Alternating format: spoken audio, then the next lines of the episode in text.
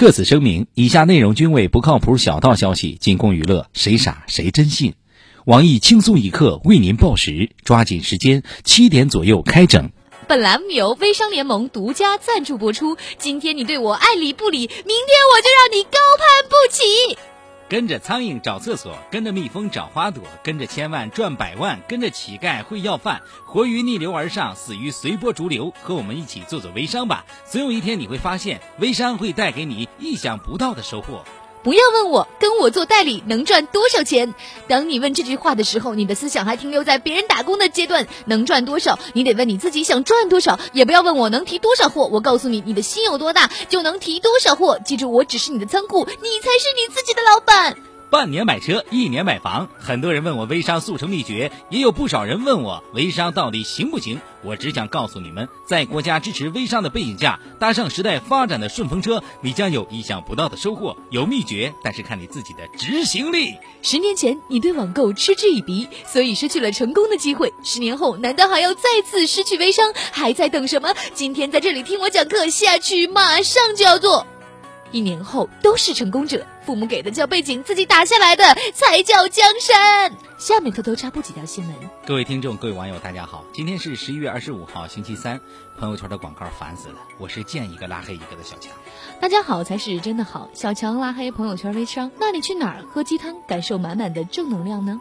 看来只能听新闻七点整了。我是小桑，欢迎收听新闻七点整。今天要整的主要内容有。土耳其击落俄战机引发全球关注，我台资深军事专家鲁大炮就此事发表评论：谢宝庆啊，谢宝庆，你没事惹他娘的李云龙干啥？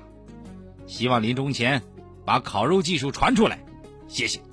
俄战机遭击落，普京大帝暴怒，公开发表讲话回应称：“我们的士兵不惜生命在和恐怖分子战斗，但是今天有人在我们背后捅了我们一刀。”我台评论：第三次世界大战的导火索是土耳其击落俄罗斯战机。记住，这以后高考要考。纽约西西里黑手党日前向 IS 宣战，只要西西里人在纽约有势力，伊斯兰国就没法在这里开分店。世界需要正能量，铜锣湾果然只能有一个好男。近日有媒体调查显示，朋友圈微商财富神话破灭。今年起，百分之九十微商出现业绩下滑，近五成微商已退出市场。我台深信微信支付的鲁大炮对此不以为然。真正很富有的人，平时都是很节俭的。我朋友做微商早就月入过万了，但他平时二十块钱也要问我借。江西十二岁骚年打游戏打成电竞主播，不但每日能吸引近六万人上线观看，月收入更高达三万元。我台年龄是他两倍，月工资却没有他五分之一的教育专家黄博士对此深表痛心。这游戏不会存在一辈子，所以你的三万块也不会一直都有。只有知识与修养会永远跟着你。有人问我，七百万人民币和高考七百分，你选择哪一个？我说，知识才能改变命运，自身的价值无法去用金钱衡量。我选七百万。重庆吴女士持新百元大钞市场买菜，却被卖菜的大妈当成假钞扭送公安局。我台腿上系着红袖标居委会的傅艳杰傅大妈闻讯后深感恐慌，吓死老娘了！赶紧把新币藏起来，过段时间再用。风萧萧兮易水寒，各种数学各种难。日前，武汉某小学在线奇葩考题：如果爸爸加妈妈加我等于吉祥三宝。那么一个喷嚏加一个喷嚏加一个喷嚏又等于什么？我台众小编仔细思考后一致认为，答案应该是暖气不暖。公安大学学生雪中赤裸上身训练照片走红网络，有眼尖的网友发现，在一票男生中竟然混着一名穿短袖的萌妹子。我台形象代言人单身屌丝陆大炮对于公安大学这种训练方式深感不满，穿着不统一，姑娘为什么不光膀子？俄罗斯男子日前与一块披萨喜结连理。据该男子介绍，迎娶披萨是因为披萨不会拒绝你，也不会背叛你。我台知名两性专家黄博士向该男子发出善意忠告：披萨不会变心，但会变质哦，小心三天后你媳妇儿招苍蝇。有消息称，用雀斑贴纸在脸上弄出假雀斑已经成为一种化妆新潮，成功的在一些时尚青年中流行开来。我台时尚达人秋衣永远扎在秋裤里的单身屌丝鲁大炮已经开始呼吁，希望假肥胖丑尽快流行起来。国产某米手机日前推出新机，主打指纹识别功能。我台评论：要知道，苹果出一个东西有没有价值，根本不需要测评，只要看看某米会不会跟进就行了。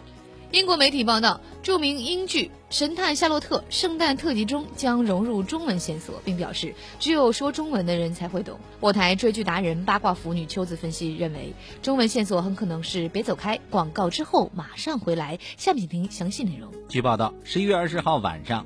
深圳龙岗一小区五十四辆私家车被刮花，车主们调取监控后发现，竟是四名熊孩子拿着石块把小区里的车辆当成了画板。受害车主关先生表示，自己的车需要花三千元去补漆。我们觉得这件事主要还是家长监管不到位，平时教育也不足。但事发已经好几天了，家长也没有主动站出来承担责任。目前，当地派出所已介入调查，熊孩子究竟是谁，仍在核查中。每个熊孩子的背后都有熊家长，孩子的坏习惯都是一点一点宠出来的。俗话说得好，小树不修不直溜，人不修理梗久久。熊孩子还是需要定时修理一下，免得将来犯下大错。我这也是为了孩子们好。熊孩子捣乱确实可恶，但换了是谁，家长都不敢出现呢。几十辆的维修费，万一里面再有几辆豪车，直接一夜回到投胎前了。熊孩子害人害己，还希望各位家长加强管教。我台资深教育专家老师表示，家长如果勇于承担责任，积极给予赔偿，你的孩子会从这件事接受教训，有利于孩子的成长。现在这种处理方法，孩子未来只会成为一个自私自利、推卸责任的人。假作真实，真亦假。哈尔滨霸气停车车主现身新闻七点整，苦练车技只是为了车震防盗。日前，只有三个月驾龄却成功将车停进两楼楼缝的赵小姐成为网络红人。女司机驾龄三个月摸黑停车，车体距墙面仅为五厘米，停车后从天窗爬出，第二天开车又从后备箱爬入。面对赵小姐的神乎其神的停车技能，不少网友表示要跪地膜拜。近日，车主赵女士接受我台专访时表示，所谓霸气停车也是苦练得来。因为自己平时喜欢在车上搞那种事，但又时常看到有歹徒趁车震打击的新闻，于是就想出这么一种停车方式，这样坏人最多是看看，根本不能进来抢东西。至于如何才能练出这样的神车技，张女士表示，除了充分必要的理由之外，更重要的是心中有车，人车合一，抛去杂念，道，道，道。今天的新闻七点整就先整到这里，轻松一刻主编曲艺，写本期小编东子将在跟帖评论中跟大家继续深入浅出的交流。明天同一时间我们再整。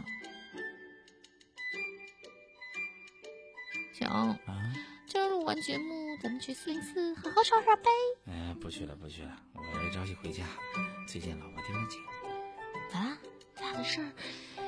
被嫂子知道了？没，昨天晚饭后不是刷碗吗？我不想刷碗。我媳妇也不想刷，于是我就跟她商量，抛硬币猜正反，输的去刷碗。结果呢？